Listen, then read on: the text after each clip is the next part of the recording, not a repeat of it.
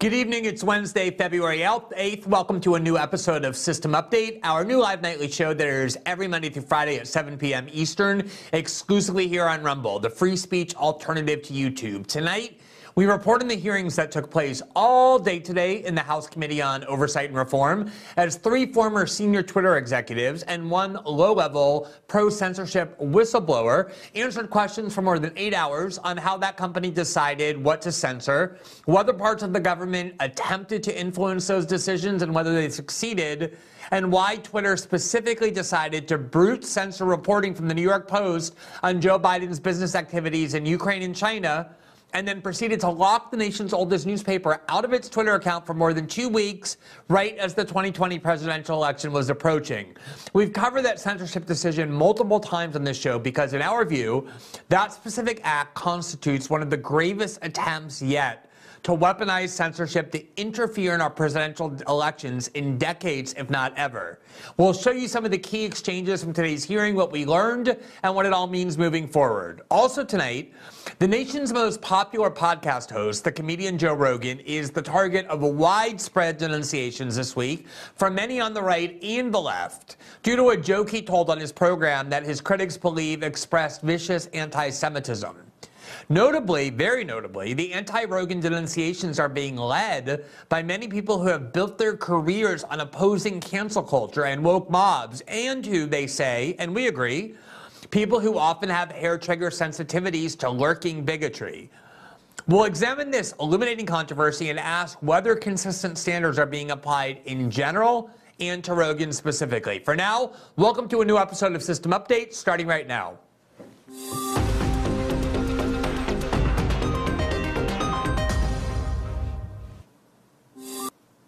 The House Committee on Oversight and Reform spent the day today grilling four former Twitter employees about the company's censorship policies and especially how those policies were applied in the weeks leading up to the 2020 presidential election.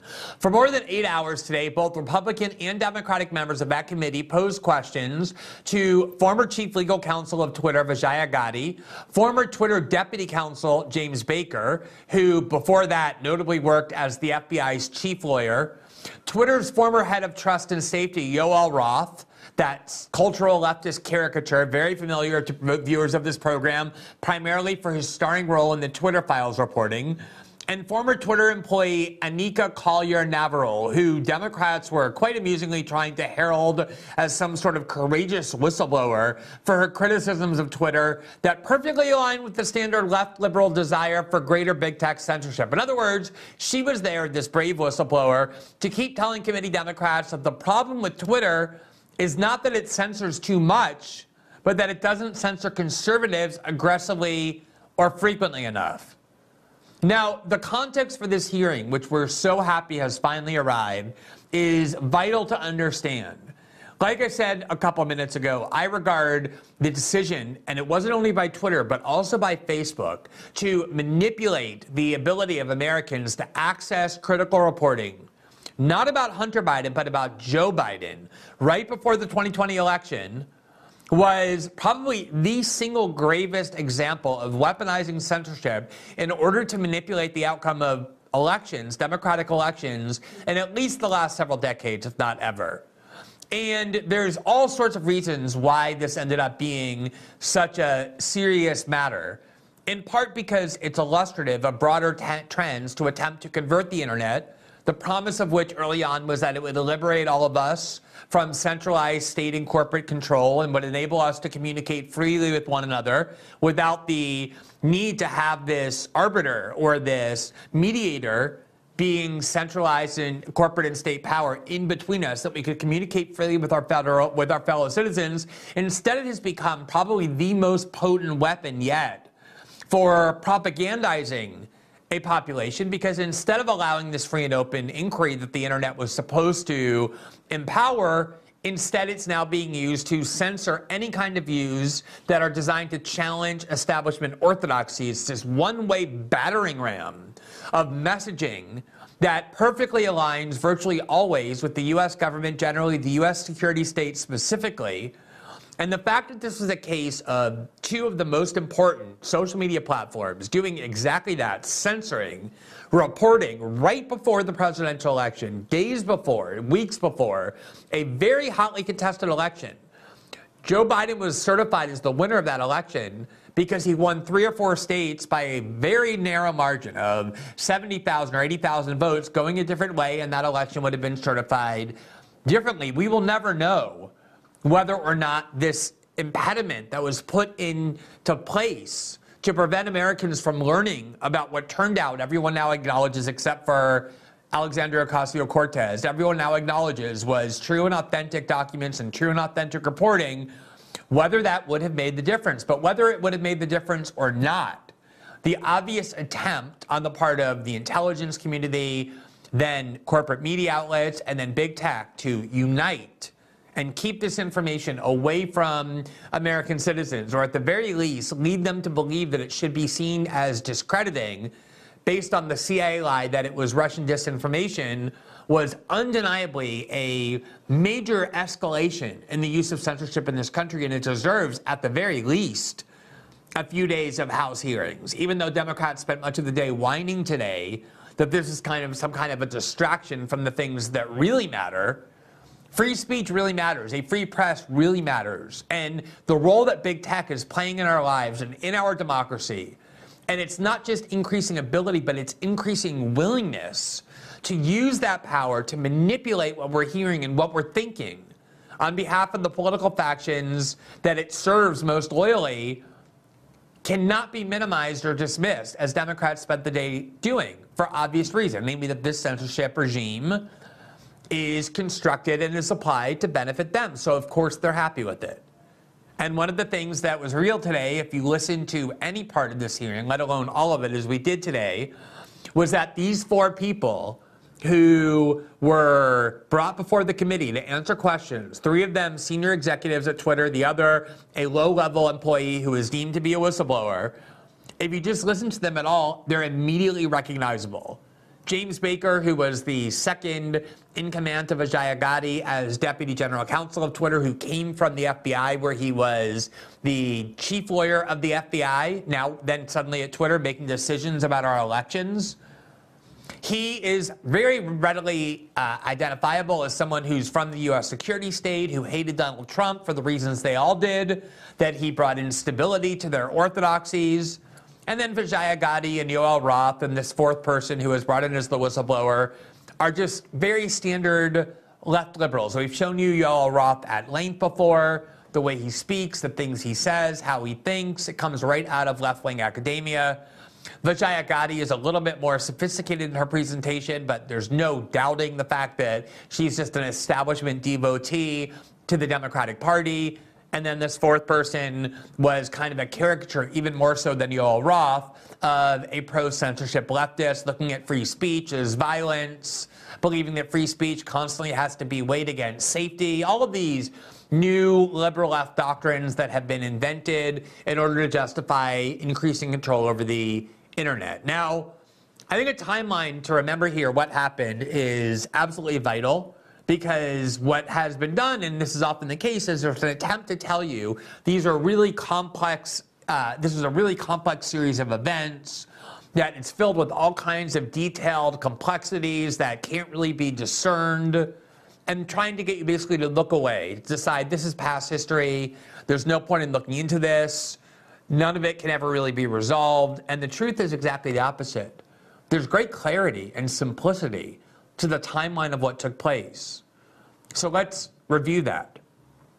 First of all, the context for all of the 2020 election, and this isn't me saying this, this was a very lengthy article in Time magazine that was remarkably candid in acknowledging that virtually the entire American establishment was united to ensure Donald Trump's defeat in the 2020 election.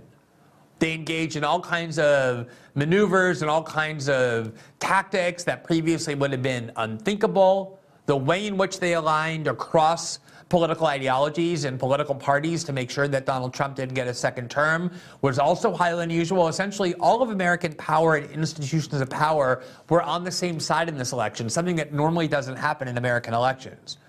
The Time Magazine article was essentially describing what has now become the Sam Harris mentality. As you recall, Sam Harris, in a now notorious podcast, said that he believes that the censorship of this story, of the New York Post reporting, and anything that was done to ensure Donald Trump's defeat was justified. Censorship, lying, manipulation. He was honest enough to acknowledge what he thinks, which is that in his mind, Donald Trump is such a unique threat to the American way of life, such a singular evil, that by definition, anything that's done for the noble cause of ensuring his defeat was morally justifiable. A classic uh, ends justify the means argument, even if the means in question are things like censorship, CIA interference in our elections, all things that are not supposed to happen in a healthy, normal democracy. To Sam Harris, he was expressing the view quite overtly that all of it was justified as long as it was done to stop Trump, and that was clearly the view of the establishment generally. They spent all year laying their groundwork for this, and then this specific case was an extension of that rotted mentality. On October 14th, just a little bit of two weeks more than right before the 2020 election, the New York Post published a article that at least was relevant and interesting in assessing Joe Biden's integrity. It described actions that his son Hunter Biden attempted to get him to take, and at least some of which Joe Biden did in fact take, to benefit the energy company in Ukraine, which was paying Hunter Biden $50,000 a month to sit on the board of, something they were doing quite clearly for only one reason. It was not to tap into Hunter Biden's impressive expertise in the energy industry or in Eastern Europe. He had no such expertise. It was because the person running Ukraine since at least 2014 was his father, Joe Biden. He was acting as kind of an imperial overseer or consul of Ukraine. So if you were an energy company in, in Ukraine like Burisma, facing the possibility of criminal charges and investigations, the person with whom you would want to wield influence most is not a Ukrainian politician, but the one who was actually running Ukraine, which was Joe Biden when he was the vice president of the United States. And then, in order to do that, you don't go and hire or pay the son of an American politician, you go and hire the son of the US politician, which is what Burisma did. And Joe Biden was heavily involved in decision making about whether to fire certain Ukrainian prosecutors, the micromanaging of Ukraine by the United States, right on the other side of the Russian border, was so extensive that it went down to the level of which particular prosecutor they wanted to replace, which ones they wanted remaining, something that obviously had a direct effect on Burisma. Now, the Biden defense is that the demand that this one particular prosecutor be fired or removed that Biden demanded and threatened Ukraine to withhold a billion dollars in aid if, unless they did it was the position not just of the US government, but also the EU. But whatever else is true, when you have an American politician running a country and then an energy company in that country is paying his son $50,000 a month blatantly for influence peddling, that deserves a lot of investigative scrutiny, especially when Joe Biden becomes the presidential frontrunner, which is what he was on October 14th when the New York Post published emails that they said came from Hunter Biden's laptop, which happens to be true, shedding light on what Joe Biden was doing in Ukraine.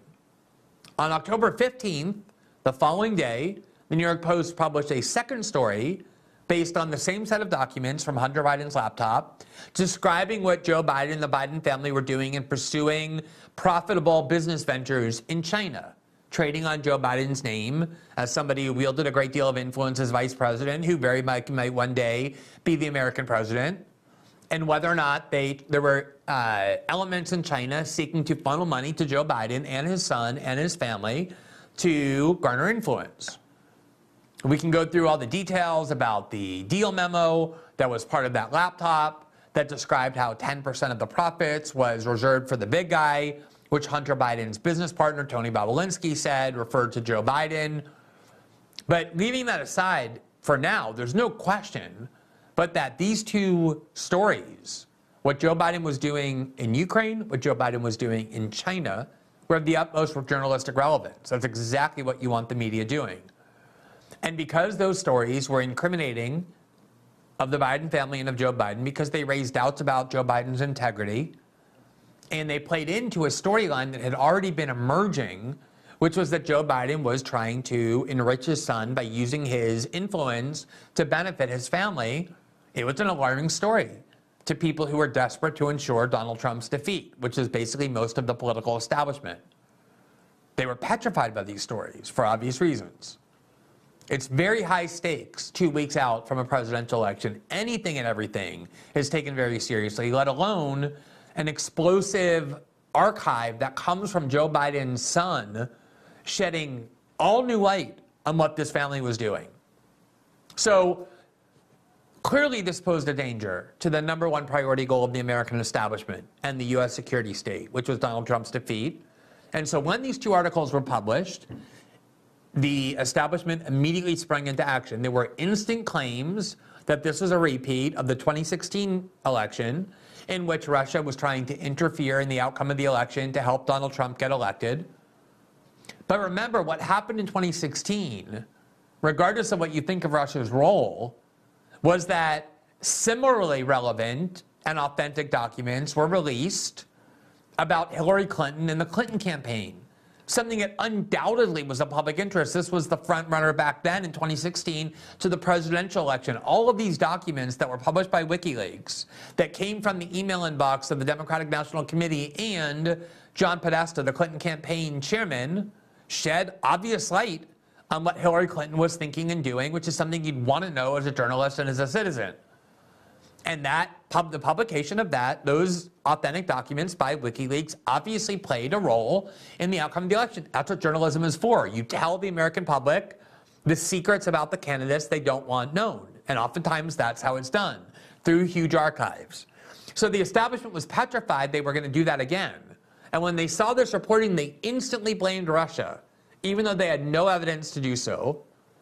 And immediately on October 14th and then 15th, the day the stories emerged, first Twitter announced that they were banning any attempt to link to the New York Post stories. If you tried on Twitter to link to the New York Post stories, you got a message from Twitter before the tweet was posted saying this is an unhealthy or a prohibited link. If you even tried to post it in your direct messages, in your private conversations on Twitter, the same thing happened. The link was just banned. You could not use any link to the New York Post reporting for either of those first two stories on Twitter's site.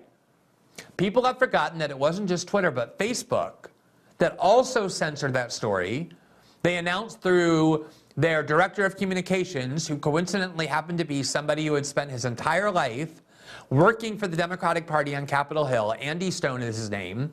He worked for the committees, the Democratic Congressional uh, Campaign Committee, the House Majority PAC, these entities that are designed to ensure that the Democratic Party remains in power. He worked for Democratic Senator Barbara, Barbara Boxer. He worked for a member of the House who was a Democrat.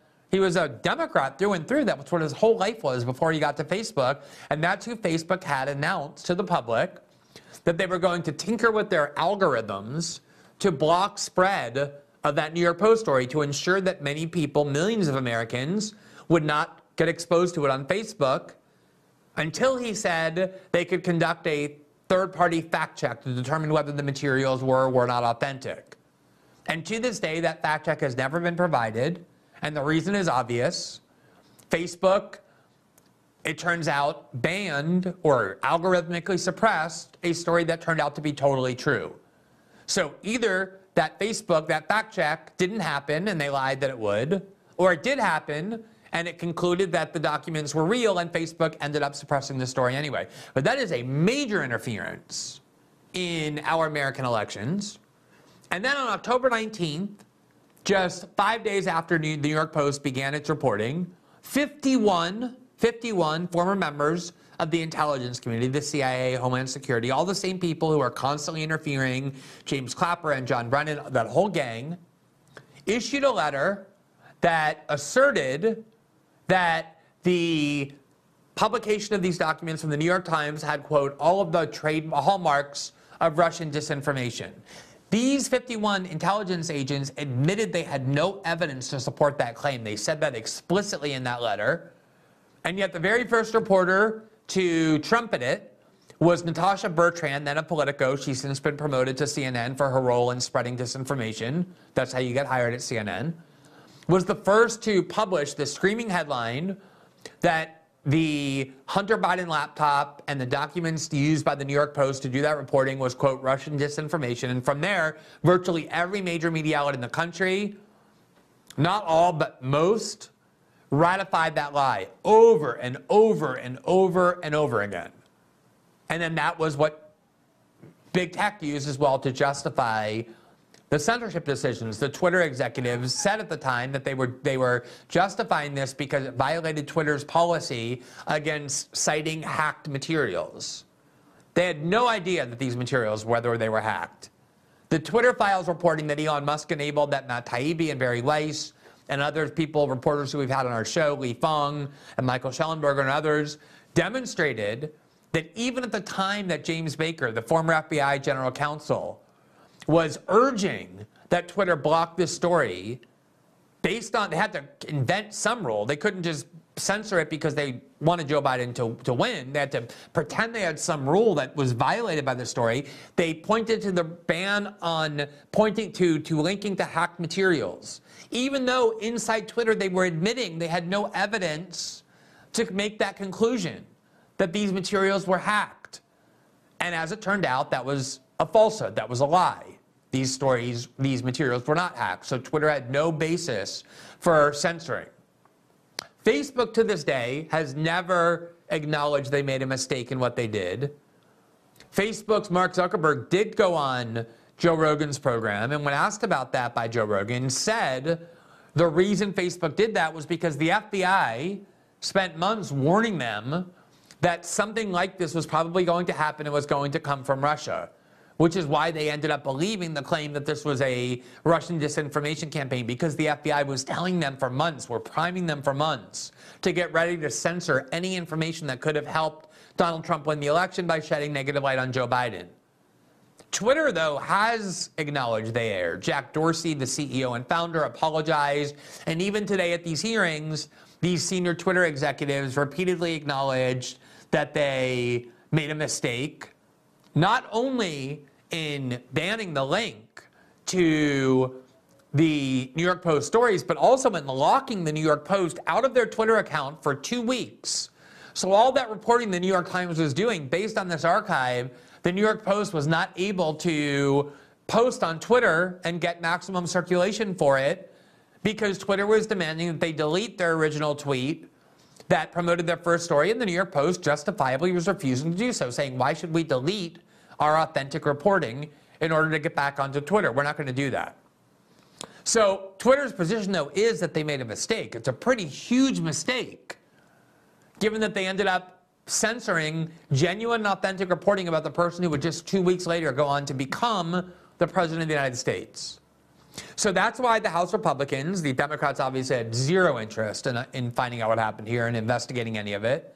There took a Republican majority to do that, and they convened today their first oversight hearing where they subpoenaed the three senior executives who are responsible for that decision and many other censorship decisions, suppressing anti establishment voices, particularly on the right, though also on the left. And then the Democrats called this whistleblower, who was just there to voice her critique of Twitter that aligns perfectly with the left wing of the Democratic Party that Twitter should be censoring more, not less. Especially should have been censoring Trump more, should have been protecting AOC better. That's what she was there for. Now, the big question that we didn't know for sure before this hearing was how much information were we going to learn about the role that the US government played in those decisions to censor. We have a lot of information that the FBI was trying to sense to influence Twitter's decision making when it came to censorship and big tech in multiple ways. Before the Twitter files, which became the most important evidence showing that, The Intercept at the end of October, in a story by Ken Klippenstein and, and Lee Fang, obtained secret documents from Homeland Security that revealed the very extensive plan Homeland Security has to ensure they can play a vital role in telling these companies what they should and shouldn't censor or allow. That was what that whole disinformation czar was supposed to do inside Homeland Security was formalize and officialize the government's pronouncements about what is true and what is false, with the expectation that big tech would almost be obligated to censor anything the government labels false.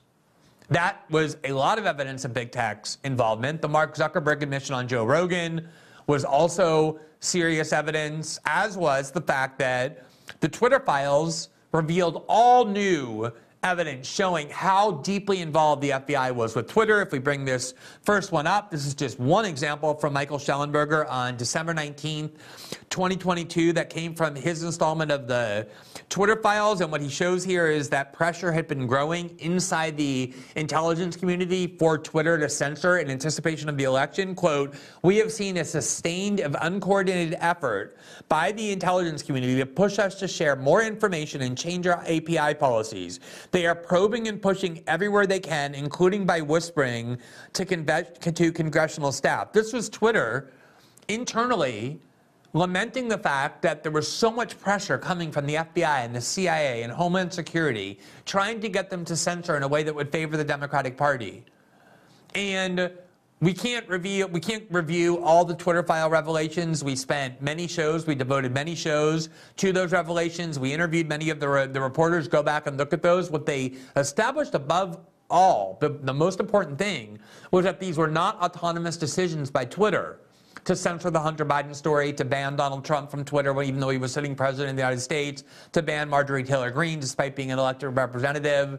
Instead, this is constantly a tidal wave of attempted coercion and influence from obviously very powerful forces inside the government that if you're big tech and you know you have big contracts opportunities with the Pentagon as Amazon does or the CIA as Amazon does and Microsoft does and Google does, you're going to take seriously their insistence on what you should censor. And if they tell you that they need you to censor it in the name of national security, you're going to listen even more closely. So we know there was all kinds of ties between Facebook and Twitter, and that's what these executives set out most of all to deny today. So let's begin with a statement by Vijaya Gadde, the general counsel of Twitter, who has become identified as one of the key players in causing Twitter to censor right wing voices. And here's a taste of the kinds of things she had to say today. At no point did Twitter otherwise prevent tweeting, reporting, discussing, or describing the contents of Mr. Biden's laptop. People could and did talk about the contents of the laptop on Twitter or anywhere else including other much larger platforms, but they were prevented from sharing the primary documents on Twitter. Still, over the course of that day, it became clear that Twitter had not fully appreciated the impact of that policy on free press and others. As Mr. Dorsey testified before Congress on multiple occasions, Twitter changed its policy within 24 hours and admitted its initial action was wrong. This policy revision immediately allowed people to tweet the original articles with the embedded source materials relying on its longstanding practice not to retroactively apply new policies, Twitter informed the New York Post that it could immediately begin tweeting when it deleted the original tweets, which would have freed them to retweet the same content again. The New York Post chose not to delete its original tweets, so Twitter made an exception after two weeks to retroactively apply the new policy to the Post's tweets. In hindsight, Twitter should have reinstated the Post account immediately. So they have to own up to those mistakes. Jack Dorsey did. They can't sit there and justify what they did. It's impossible, particularly because the claim that they invoked to justify the censorship turned out to be completely false. It was a CIA lie. But just note how significant just that admission is. First of all, even though it's true that the Twitter ban on those links endured only 24 hours, it completely maligned the story in the eyes of the American voter. That Twitter found it to be so fraudulent and that it came from Russia. This is Twitter putting its institutional support behind these lies, that it shaped how the American public viewed these stories. Joe Biden himself, every time he was asked about it by reporters or it was raised in the presidential debate with President Trump, immediately accused whoever asked him of spreading Russian disinformation. These lies were weaponized over and over, and Twitter's support for it institutionally played a vital role in that. Secondly, none of this accounts for the role Facebook played, a much, much larger platform, And we don't know to this day how long Facebook's algorithmic suppression lasted, what effect that had, how many people ended up being manipulated as a result of Facebook's doing that. But also, again, Facebook joining Twitter for however long and endorsing this outright lie that this was Russian disinformation also manipulated the American public and how they thought about it. Beyond that, this is what gave the media the opening that they took eagerly to ratify this lie over and over. You can go, we've showed you many times before on every news network from NBC and CBS to, to CNN. They were bringing one member of the U.S. security state on after the next to repeat the lie that this was Russian disinformation, which not only minimized the importance of the story, but played into the Democrats' narrative, the number one narrative of the Democrats in the media for four years, that somehow Trump was a tool of the Kremlin. That's what this was really designed to do as well. Twitter jumping on board on board with that just demonstrated how these people who were called before Congress today, who ran Twitter for all those years, were clearly operatives of the Democratic Party and were using censorship, brute censorship, in order to do it. And then that game playing that she noted at the end, where it was kind of the game of chicken, Twitter was saying to the New York Post, well, you can come on back onto the platform as long as you delete your tweet that we've decreed to be in violation of rule. And the New York Post said, we're not going to accept that condition. I, I, respect the New York Post for doing that. I would do that too if I were a journalist. I knew I had reported a story accurately. And the only way I could use a platform is if I deleted my own reporting an acknowledgement that I had done something wrong as a condition to being used to get back on. It took Twitter two weeks to, to relent and tell the New York Post you can come back onto our platform even without deleting that tweet. And of course, that was two weeks of reporting the New York Post is doing at the critical moment with exclusive access to this laptop to report on the Biden family and Joe Biden that Twitter users and therefore millions of people, especially journalists who use Twitter all the time, could not see and were not impacted by. These were mistakes that they made, and it's nice they're acknowledging that. But what's critical to remember is how inconsequential this was. And anyone who tells you that it had no effect on the election is, is not telling you the truth. They have no way of knowing that, especially with such a close election. Now, here is Alexandria Ocasio Cortez, and she said several things during this hearing. One of the things she did was try to commandeer the hearing to make it about herself. She out of nowhere, out of nowhere began complaining and screaming and whining about how Twitter didn't censor enough tweets about her. I know you'll be shocked to learn that she tried to turn it into a hearing about herself and her own victimhood, claiming that Donald Trump's tweets inspired hatred against her and demanding to know why Twitter didn't do more to delete them. In other words, she wanted more censorship from Twitter. That was her anger, was that they allowed the sitting president of the United States to speak too freely and they should have protected AOC more from the president's comments. She also, I think she was the only one on either side of the aisle in this committee hearing who kept asserting that the authenticity of these materials remains in doubt to this very day. Nobody thinks that. The New York Times, this, the Washington Post, CNN, CBS have all acknowledged, now that the election is safely over, that they could fully authenticate these materials. It takes a level of audacity, or maybe it's just ignorance. I actually think that's what it was. She has no idea what she's talking about. She shows up for these hearings looking for dramatic moments that will viralize on social media. I don't think she knows that every major media outlet has authenticated these materials. The reality is, I authenticated them, many media outlets authenticated them before the election. But the ones she trusts have now come out and said there's no question, not only are they authentic, but the story about how they made their way to first to the FBI and then to the Rudy Giuliani and the New York Post was entirely true, which is that Hunter Biden took the laptop in to have it repaired and never came back to pick it up. And after 90 days, the laptop owner, under his poor policy, it becomes his. He gave it to the FBI when he realized it was Hunter Biden's and then to Rudy Giuliani's. That's actually what happened. Russia had no involvement in it. And she spent the day, either out of ignorance or malice, continuously insinuating that the this whole thing is still in doubt, and that's why Twitter did the right thing. But what she's really angry about is any of this is even being looked into at all. Watch what she said. A Washington Post article now warning about Hunter Biden laptop disinformation, the guy who leaked it. Here's the deal. Before I even get into my questions, I think that the, the story here with the New York, uh, with the Washington Post reporting is that what they're saying right here when the New York Post first reported in October 2020 that it had obtained contents of a laptop computer allegedly owned by Joe Biden's son Hunter, there was an immediate roadblock faced by other news outlets that hoped to corroborate reporting, as many did. The newspaper wasn't sharing what it obtained. Okay, let me just stop there and say she's trying to act like this is something that justifies suspicion about the authenticity of this archive. This is how journalism works all the time. When we got the Snowden reporting and we began reporting on its contents, we didn't run around handing it to any media outlet that asked. That would be a violation of our source obligations to keep the materials under the framework that we had agreed with our source is how it would be reported. You don't just give away your exclusive material that a source has trusted you with to other outlets just because they ask. And if you say you won't, which most papers, you think the New York Times, when they get an exclusive story, we'll give it away to Fox News just because Fox News asks and says, we want to verify that what you're saying is actually true. The New York, Post, the New York Times is going to say, this is our story. There was nothing suspicious about that. That's how newspapers generally behave. Beyond that, there were all kinds of indicia to know right away that the material was, was authentic. There were all kinds of ways to authenticate it, and I've talked about those before, about how I was able to, and that's why I was willing to put my name on the story and left The Intercept over their refusal to do so, and Fox News and the New York Post and the Daily Caller, many of them produce concrete evidence verifying and authenticating the material. It's just that they didn't want to hear that.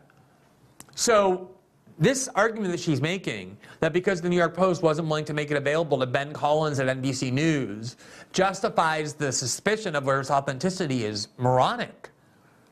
That's, though, what she's doing is the whole day was spent trying to justify Twitter censorship. Let's listen to the rest. New York Post had this alleged information and was trying to publish it without any corroboration, without any backup information. They were trying to publish it to Twitter. Twitter did not let them, and now they were upset. I believe that political operatives who sought to inject explosive disinformation with the Washington Post couldn't get away with it. And now they're livid. And they want Do you see she continues to call this authentic archive disinformation? I mean, she's just a blatant liar. I'm really asking that. Even a lot of the Democrats on the committee were willing to acknowledge that the materials are, are authentic. And they'll say, well, at the time it was un- unclear and Twitter was grappling with. No one to this day calls that disinformation anymore except her. She's essentially lying and saying that these materials that we all know are true were disinformation. want the ability to do it again. They want the ability to inject this again. So they've dragged a social media platform here in Congress. They're weaponizing the use of this committee so that they can do it again. A whole hearing. Do what again? What are they trying to do again? Get accurate information about the most powerful politicians in the country and then inform the American people about what they revealed? I hope they're trying to do that again. That's what journalists are supposed to be doing. But instead, the journalists, most of them in the United States, were had a much different mission in mind before the election. They weren't interested in reporting on Joe Biden. Just like in 2016, so many of them remain angry that a few of us reported on those WikiLeaks documents and what they reflected. They don't want accurate information about Democratic Party leaders being disclosed to the American people. They want them hidden. That's exactly what she's saying. She's angry. She considers to this day what the New York Post did to be immoral, even though it was accurate reporting, because the only moral metric they recognize, as Sam Harris said, is whether or not it helps defeat Donald Trump. about a 24 hour hiccup in a right wing political operation. That is why we are here right now. And it is.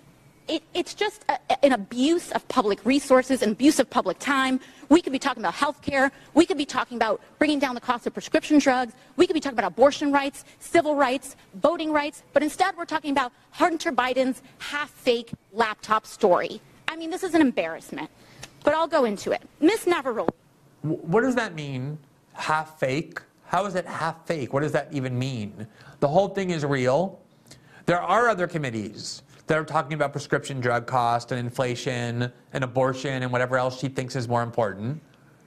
But again, there's, it's hard to think of things more important than whether Americans have the ability to speak freely on the internet or whether a union of security state agencies and intelli- the intelligence community will unite with the largest media corporations and big tech to manipulate what Americans can and can't hear based on lies, outright lies that came from the CIA in order to manipulate an, an election. If that isn't relevant for Congress to do, I don't know what is. Now, many of the Democrats on the committee actually did spend the day justifying their pro censorship views. There were at least three new members of the Democratic Committee, uh, the Democratic Party, who were on this committee, and all three of them rose in defense of censorship, arguing that censorship of political views is justifiable.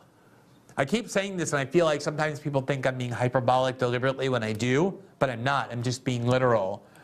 A major plank of the Democratic Party is to increase the amount of censorship big tech does in order to prevent voices the Democratic Party dislikes or viewpoints the Democratic Party dislikes from being heard. That is a major tactic of theirs. It should be surprising for to hear members of Congress explicitly defend censorship. But it's not anymore. They, they really don't believe in the First Amendment. They don't believe in the values of free speech. They're not bothered to hear that the government is trying to intervene with big tech's censorship decision. And again, this is based on total ignorance. This is what you heard over and over as they did it, which is this the only thing that censorship advocates know, you wind them up and they say it, they'll say, you can't yell fire in a crowded theater. Listen to watch them say that. Here is this whistleblower at Twitter. She's, she, this is how she said it to defend censorship. Or President Trump tweeted something controversial, it was sent to my team's desk. Every day, we had to, to decide whether a particular piece of content equated to yelling fire in a crowded theater. My work at Twitter and subsequently at Twitch put me in the middle of key events in history. Oh, put her in the middle of key events in history. Like whether to censor or not, by determining whether or not someone was yelling fire in a crowded movie theater. Here is one of the new members of the Democratic Party, Summer Lee. She's a little bit squattish. I don't think she's joining the squad officially, but she's expressed support for them. She was supported by that same kind of Democratic Party, liberal left infrastructure like DSA and Justice Democrats as this new, exciting, progressive. Here's what she had to say in defense of censorship. Uh, I'm not the only lawyer in the room, so you all know that while the Constitution does provide us the right to free speech, there are, of course, limitations. Um, as Ms. Navaroli uh, pointed out, we cannot yell fire in a crowded theater. Compromising freedom of speech. this is 102 years old now, this yelling fire in a crowded movie theater thing. And it's how the people who are least informed about constitutional law and the First Amendment and free speech try to justify censorship. And it, all over, it's all over the world. I'm constantly involved in debates and controversies in Brazil about free speech. I've done reporting on this show about the escalating regime of censorship in Brazil through their judiciary, judiciary and you hear this over there as well, over here as well. To justify censorship, you can't yell fire in a crowded movie theater. So let me just take a minute to explain why this is such a worthless uh, and ignorant invocation. And it's very ironic as well. This you can't yell fire in a crowded movie theater justification for censorship came from a 1919 Supreme Court case by Justice Oliver Wendell Holmes. And it was part of a trilogy of cases where people in the United States, American citizens, were being prosecuted under the Espionage Act of 1917, one of the most repressive laws in the history of the United States. It's the law that they used to prosecute Julian Assange and Daniel Ellsberg and Edward Snowden and whoever decides to blow the whistle on the government. The purpose of the Espionage Act of 1917 1917 was an important year in U.S. history because that was when Woodrow Wilson was trying to involve the country in World War I, and there were many people, especially on the left, opposed to that involvement. And it was really designed to criminalize left wing dissent to America's involvement in World War I. There were people on the right also on isolationist grounds opposed to involvement in that war. And they used that Espionage Act to prosecute several leftist leaders, including Eugene Debs. And that's what this case is, this Schenck case. This, uh, Mr. Schenck was an American citizen who had uh, published a petition arguing for the repeal of the draft of conscription and the state charged him with felonies just for advocating that the draft should be reversed. And their theory was, in this case, that by arguing against conscription, against conscription, he was in fact obstructing it. That his words weren't just words, but actions. Does that sound familiar? That's the standard left wing attempt to criminalize speech. Ironically, it was first used to criminalize and prosecute leftists who were opposed to the U.S. Role in World War I. And the opinion by Justice Holmes, in which he said, well, you can't scream fire in a crowded movie theater to justify this prosecution that the court upheld, was in that context. Ultimately, Holmes himself recanted it. Throughout the rest of his life, he was writing dissent saying free speech is too valuable to sacrifice it at the altar of an emergency. Even that Schenck case said that the only reason we're allowing this speech to be criminalized is because the war makes it justified and necessary to do so. In peacetime, this would be perfectly, uh, perfectly acceptable speech, but just because of the war, we think the government needs more powers to, to censor. And then ultimately, it was effectively overruled, this case was, by the Brandenburg decision in 1967, which said that all speech, all political opinions, are constitutionally protected, even advocating violence explicitly, as long as you're not doing something to imminently create violence. And so the entire context of this case, the fact that it was recanted by the person who wrote it, the fact that it's not even good law anymore, and the fact that no one's talking about people yelling fire in a crowded theater. They're talking about people who are expressing political opinions. That's the nature of the First Amendment. There's no political content to yelling fire in a crowded theater. That's why it was such a good example to justify censorship with. What we're talking about here is political opinions. Joe Biden being corrupt because he, his attempts to benefit and profit with his son in Ukraine or in China. That has nothing to do with screaming fire in a crowded movie theater. It's the simple minded way that they've given people like we just showed you, to justify censorship. So whenever you hear anyone using that example, that is a hallmark of somebody who doesn't know what they're talking about. The entire hearing today revealed not just that the security state attempted to influence Twitter's decisions, that Twitter had a systematic regime of censoring conservative voices because the people running Twitter under Jack Dorsey were all left liberal caricatures, but it also revealed, most importantly, I think, that this version of the Democratic Party believes in censorship, wants more of it, and intends on an ongoing basis to use their union with the corporate media and with the U.S. security state to demand greater and greater levels of internet censorship. That's what they want. They're saying all day, we don't think Twitter's problem was that it's censored too little. We think Twitter's problem is that it's censored too much.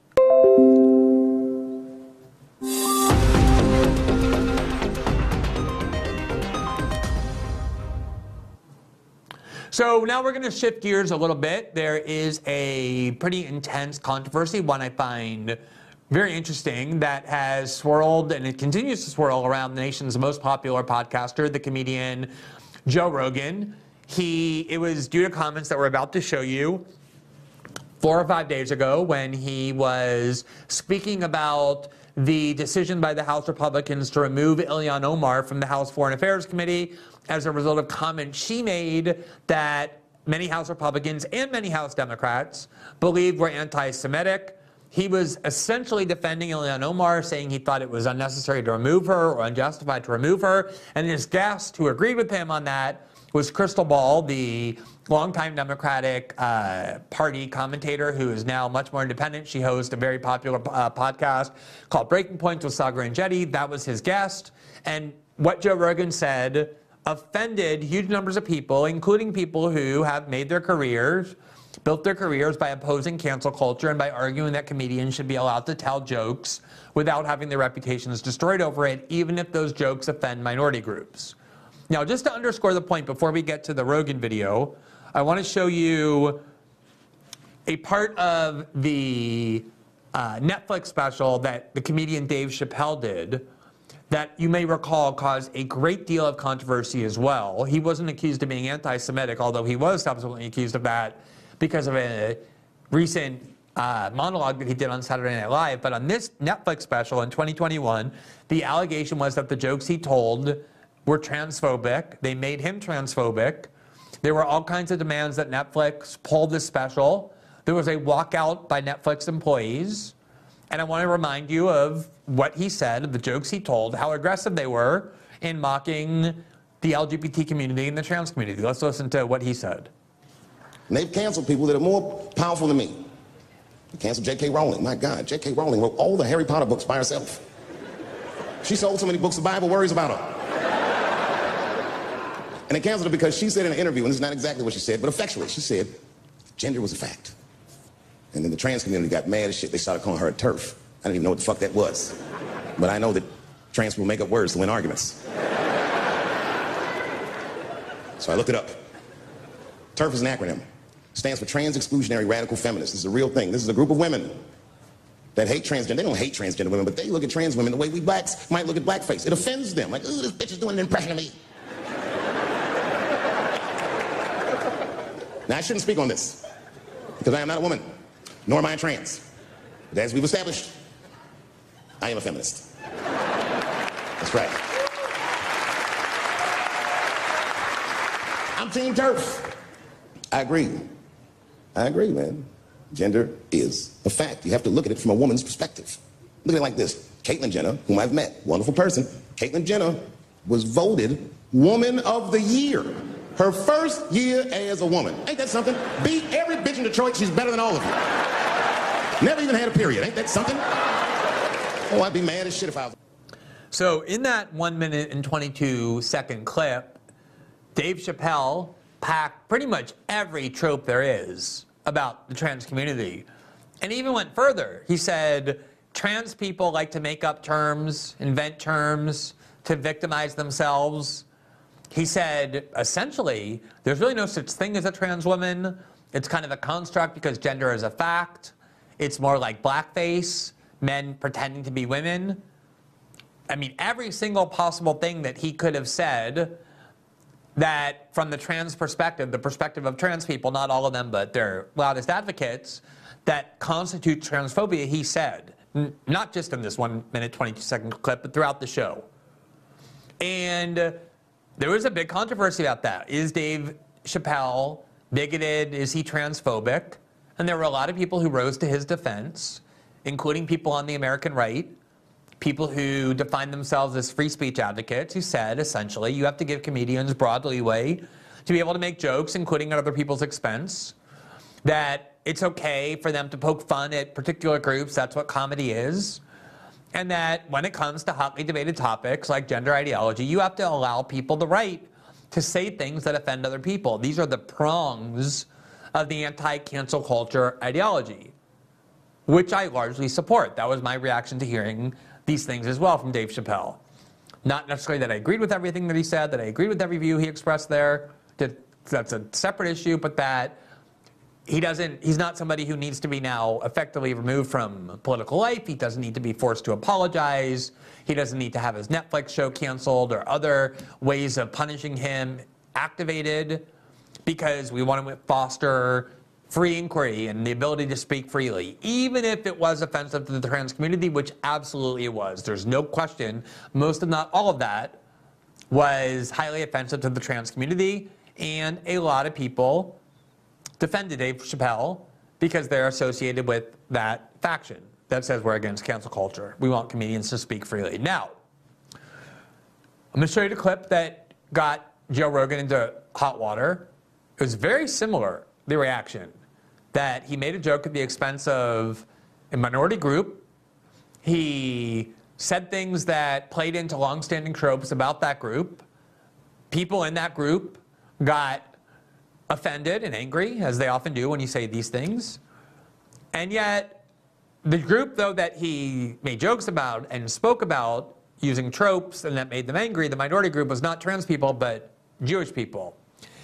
And the reaction was much different from a lot of people, especially people who have long defended Dave Chappelle and others accused of other kinds of bigotry, but who suddenly switch, it seems to me, how they think about these things when the minority group being mocked is not other people's groups but their own.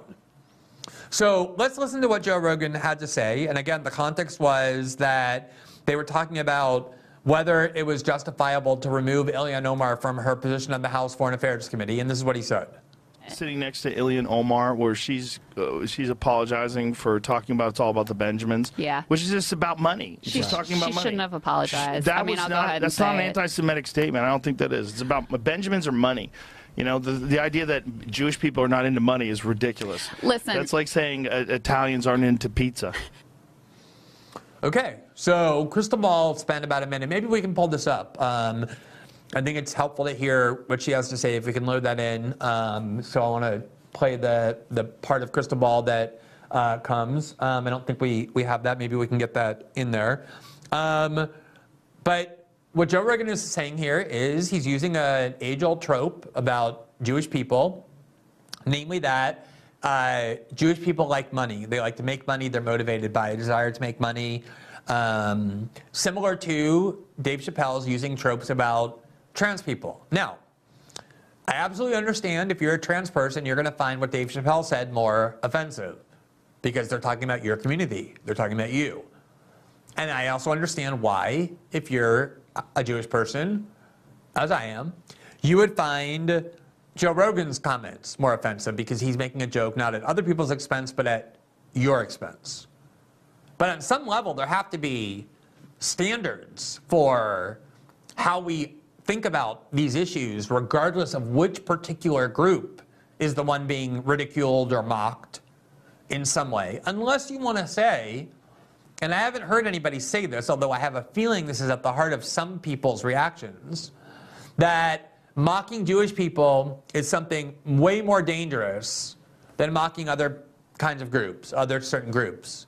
Because mocking anti uh, uh, Jewish people with anti Jewish tropes has proven throughout history to be far more dangerous than mocking other groups. I'm not really sure that's a viable case. Clearly, black people throughout history have suffered extreme amounts of injustice and degradation. I don't know how you can start measuring that, that kind of oppression.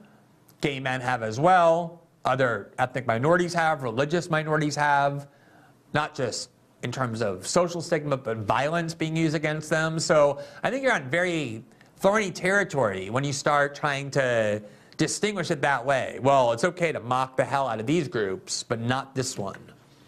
So maybe that's not what was at play. But one of the arguments Crystal Ball was making that I want to show you, if we can get that up in time, but if not, it, I'll, I'll describe it, was that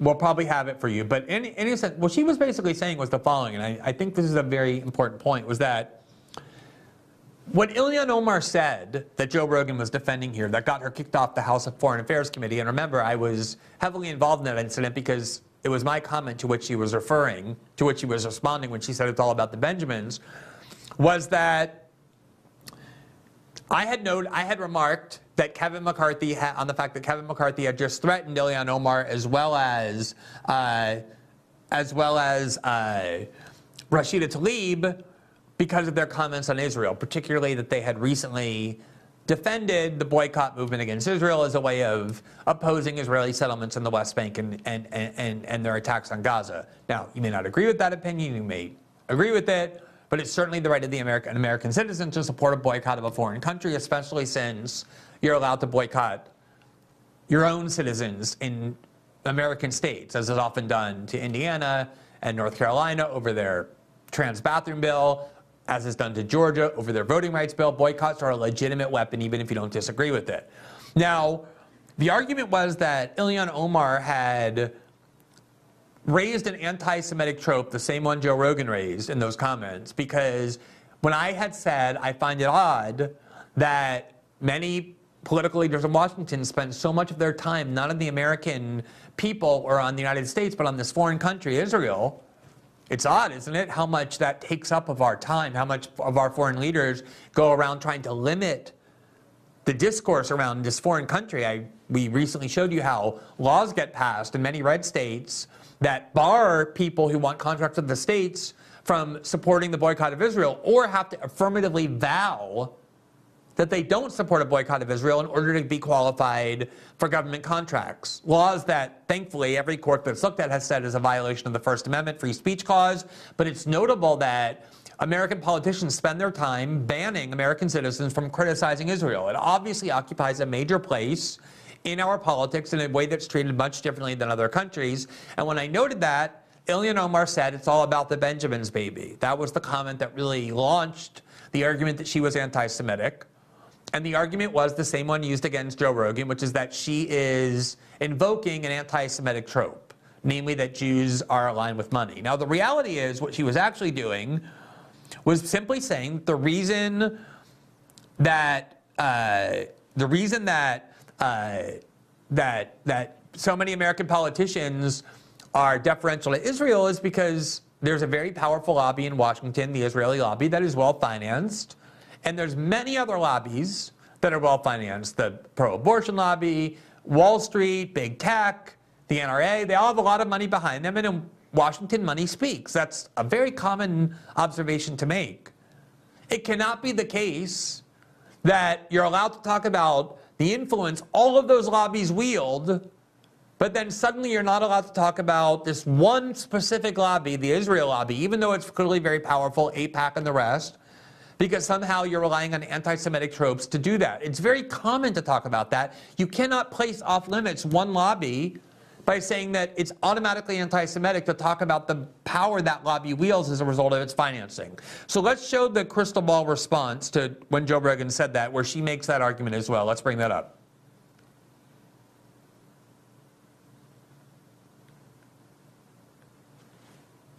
Apologize. That I mean, was I'll not, go ahead and that's not an it. anti-Semitic statement. I don't think that is. It's about Benjamins or money. You know, the the idea that Jewish people are not into money is ridiculous. Listen. that's like saying uh, Italians aren't into pizza. It's fucking I mean, stupid. listen, it's I, fucking stupid. I understand that the way she phrased it, like she could have phrased it a different way so that people would have less of a freak out. But can you not talk about the influence of money in DC? Of course. I mean, this is very obvious. There's a very obvious reason why, for my entire life, there's been a uniparty consensus around our policy vis-a-vis the Israeli government and a total inability or unwillingness to criticize the Israeli government. It has everything to do with organization and yes, money, Yes. just like every other fucking interest in DC. And so yeah, the fact that she said that and she got kicked off the Foreign Affairs Committee, look, I have issues and disagreements with Ilhan Omar, but she actually is one of the more courageous voices on foreign policy who's willing to call out some of the hypocrisy and bullshit in U.S. foreign policy.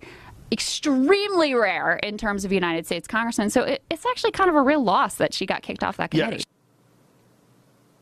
So that's the argument I was just making. That's the one Krystal made, I thought, quite effectively, which is that, of course, if you're being even minimally honest, a major reason why so many politicians in both parties are so aggressively defensive of Israel is because there's a lot of money behind that cause in Washington, just like there's a lot of money behind a million other causes. And it's legal to have well financed lobbies. There's nothing criminal about it, there's nothing immoral about it, there's nothing wrong about it. The system is wrong.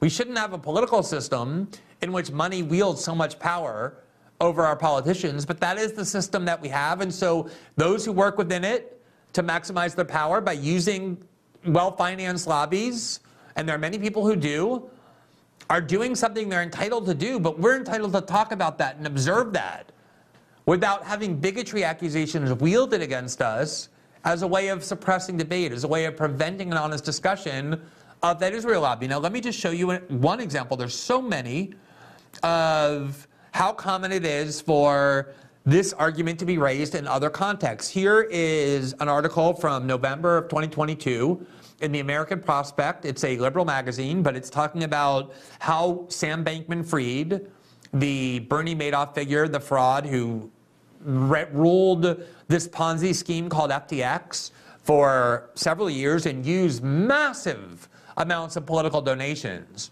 to prevent his company and the industry from being subjected to regulatory scrutiny, how he wielded his money. And it's an article that describes how eight members of Congress, four Democrats, four Republicans, who received large amounts of donations from FTX, intervened in an investigation launched by the, the, the Securities and Exchange Commission, the SEC, in order to see whether or not there was fraud in the cryptocurrency industry, and particularly FTX. And lo and behold, the people who are financially benefiting from FTX, the eight members of Congress, happen to be eight members who signed on to this letter trying to interfere in the SEC investigation against the uh, FTX. That's how Washington works. We talk about it all the time. So why can we talk about the role that money plays when it comes to Sam Bankman-Fried wielding political power through money, or the NRA wielding political power through money, or the Wall Street wielding political power through money, and then suddenly this one lobby is off limits to speak about. You're not allowed to mention it. The fact that there's a big, powerful lobby in DC that operates the similar under similar frameworks. And this is the whole point: is that the critique against cancel culture, the critique by the intellectual dark web, the faction that was led by Sam Harris and Bari Weiss and all those people that I actually agree with, agreed with, and still agree with, is that oftentimes bigotry accusations are on a hair trigger uh, radar that they'll look for anything lurking implicitly in your statements to be able to call you a racist or a misogynist or an Islamophobe or a homophobe or a transphobe, to designed to make you essentially radioactive and to suppress debate. So if you want to say you don't think the police are as racist systematically as they say, you think there should be more police, you get accused of racism. Or if you say I think Me Too went too far and ruined people's reputations with no due process, you get accused of misogyny. Or you say what Dave Chappelle said and you get accused of transphobia. That's the whole point of this, this anti cancel culture movement to say we need more space in our discourse to be able to speak and a less hair trigger about accusing people of bigotry to prevent debate. And so many people agree with this when it comes to racism, misogyny, xenophobia, Islamophobia, and then it all switches on a dime when it comes to anti Semitism accusations. So let's look at a few of the reactions to what Joe Rogan said. Here is Ted Deutsch, the CEO of the American Jewish Community, who, a committee, who wrote, Joe Rogan, in defending Representative Omar's past anti-Semitic comments, you invoke the same tropes that have been used to persecute Jews for centuries. With an audience of millions, it's dangerous to be so flippant and trafficking anti-Semitic stereotypes. Happy to explain on your pod.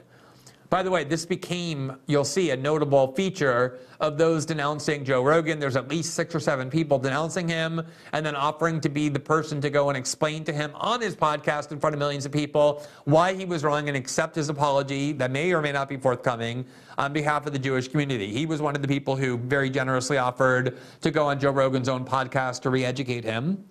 Here from the Israel War Room, from using Holocaust footage to promoting an anti vax agenda to giving a platform to anti Semite Roger Waters, Joe Rogan is no stranger to anti Semitism. The latest, defending Ilhan Omar's quote, all about the Benjamins comment while echoing anti Semitic tropes about Jews and money.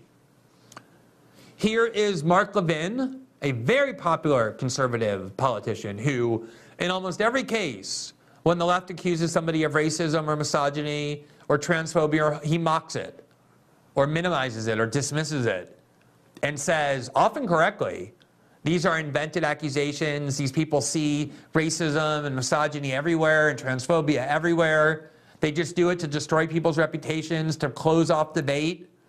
Here he is jumping on this bandwagon, and he just picks a Newsweek column which says Joe Rogan, Rogan slammed for saying Jews are, quote, into money, and said, Joe Rogan said what? Fueling this campaign against Joe Rogan to condemn him as an anti Semite. Here is Bari Weiss. Um, you know what? I'm going to leave that tweet aside because that actually isn't about this, um, but I'm going to come back to it. Here's uh, Joel Petlin, who is a pretty right wing commentator, saying, I can't believe that I'm agreeing with Mehdi Hasan on anything, let alone anti Semitism. Shame on you, Joe Rogan. And Mehdi Hasan, as I said, it came from the right and the left.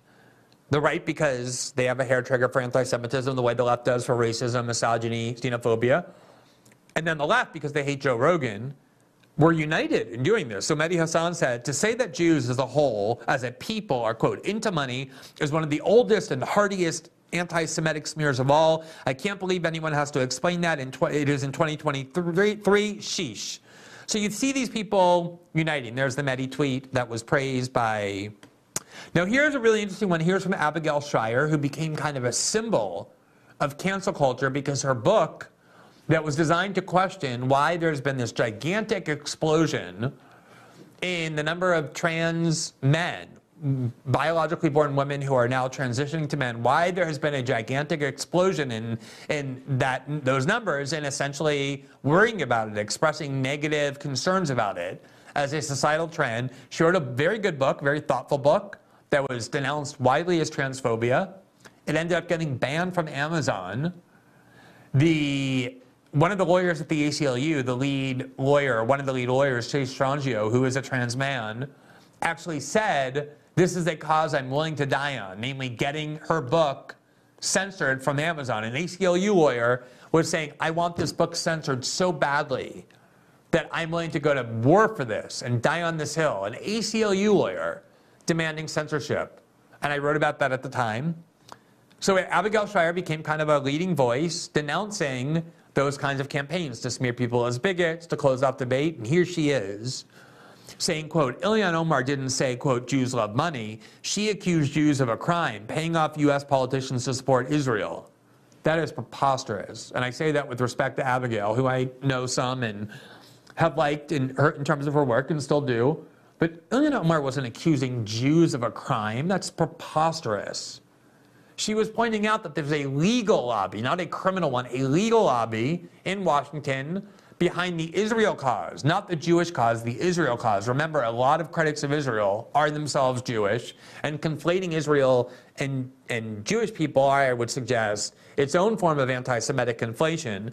But whatever is true, Ilhan Omar wasn't accusing Jews of committing crime. She was saying, observing the indisputable truth that one of the powerful lobbies in Washington is the Israel lobby. She went on, this has never had anything to do with tropes. You don't need a PhD to understand why that's a vicious slander. Now, it's unclear if she's defending Joe Rogan or linking him to Ilhan Omar, but what she's clearly doing, ironically, is doing the same thing to Ilhan Omar as was done to her. If you express this idea as part of a public debate over a major policy, debate, such as trans issues and gender ideology on the one hand, or U.S. support for Israel on the other, then you're a radical bigot whose views don't need to be engaged. You need to be banished from good society. It's, it's interesting to see how many of the same people who have been leading that cause come out in front of the bigotry denunciations when it's their group the target of it. I would submit it's quite easy to be dismissive of jokes at the expense of other groups, comments that are designed to be amusing or be provocative, like the ones we saw of Dave Chappelle that are aimed at other groups. It's really easy to do that because you're not personally implicated. It's much harder to do it when the group in question is your own. And I really would encourage a lot of these people, Mark Levin, Abigail Shrier. Um, here we see a Democratic congressman from New Jersey, uh, Josh Gottheimer, it's despicable language like this that leads to attacks and threats against Jewish people. Joe Rogan has a massive platform, and it's infuriating to watch him and Krystal Ball promote blatant, dangerous anti Semitic tropes, including those masquerading as anti Israel sentiments. So he's saying not only did Joe Rogan express anti Semitic views, but so did Krystal Ball. I showed you what she said. I don't think there's anything anti Semitic about either, but certainly nothing Krystal Ball says. This is the same thing that people are constantly doing that are provoking the anger of the anti-cancel culture crowd. And I would suggest that people like Josh Gottheimer and Abigail Shrier and Bari Weiss and others that we looked at here, Mark Levin, who are very eloquent often when it comes to the importance of allowing wide open discourse and inquiry and debate on important issues, question whether or not they are more sensitive when it comes to anti Semitism than they are to other forms of bigotry because they feel personally implicated by it. Because they've been inculcated from birth to learn and believe that their group is specifically and uniquely victimized, and whether they're adjusting or changing their standards as a result of that sense of personal implication. And I say that not as criticism of them, I think it's true for human beings generally we, we are tribal creatures by definition. We're constructed that way. We evolved that way. 5,000 years ago, if we were expelled by our tribe, we would go off on our own and die. We couldn't survive. We needed tribal acceptance. And that's why we've evolved to see the world through tribalism. And what we're taught from childhood forms a major is a major factor in how we start viewing events in adulthood. And I don't think human beings can ever escape our subjectivity. I think we're destined to be subjective animals until the day we die. We will never emerge from subjectivity and arise, ascend to the level of objectivity. But I think that one of the really interesting things that where we should expect of ourselves is to question how the extent to which our views right now are formed by things that we were taught at birth as opposed to our own independent faculties. I often talk about this when it comes to free speech that the reason I seek out the most repugnant ideas to defend from a free speech perspective is because it's very easy to defend free speech when the views that are being censored are views that you like and agree with. It only matters, your defense of free speech does, if you're defending the free speech rights of people who not just disagree with you, but who express views you find repugnant. I'll give you an example. Just this week, there was a Republican senator who posted onto Twitter a photo of him and his wife having slaughtered this majestic animal. I think it was in Africa, I'm not sure where. But they had slaughtered it.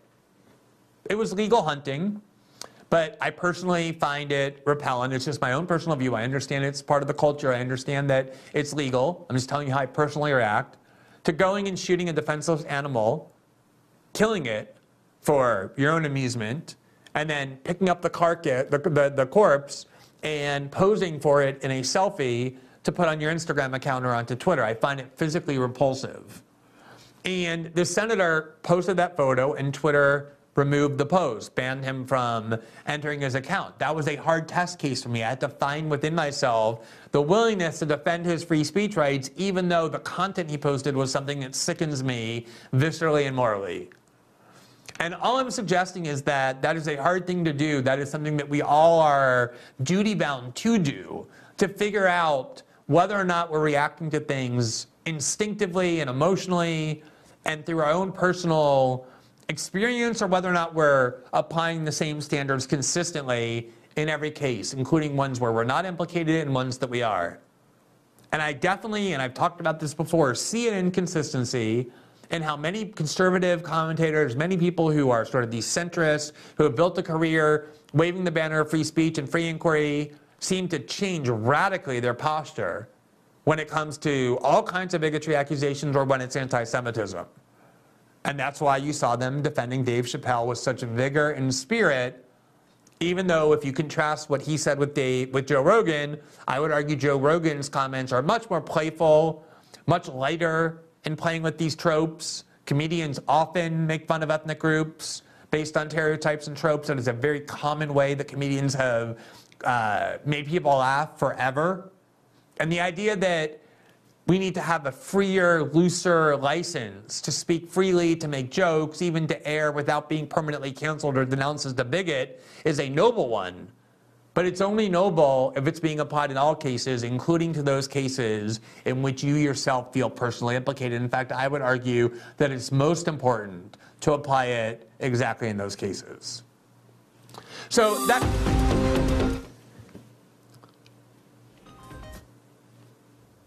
So that concludes our show for this evening. Uh, I think that uh, we delved into two really important topics in a serious and in depth manner, which is what we're trying to do with this show. We will be back tomorrow night at 7 p.m. Eastern and every night exclusively on Rumble. And on Tuesday and Thursday nights following the show, we will be live on Locals for our after show. If you want to support the program, you can do so by joining as a member of our Locals community. That will enable you as well to view that after show exclusively, to have access to a lot of my written journalism and other exclusive parts of content that we're publishing only on locals. Remember as well that System Update, each episode of it is now available on Spotify and Apple and other podcasting programs, other podcasting platforms as well. It will be published the day after our show airs live. Thank you so much for watching. We will be back here tomorrow night, weekdays, 7 p.m. Eastern, Monday through Friday, exclusively here on Rumble. Have a great night, everybody.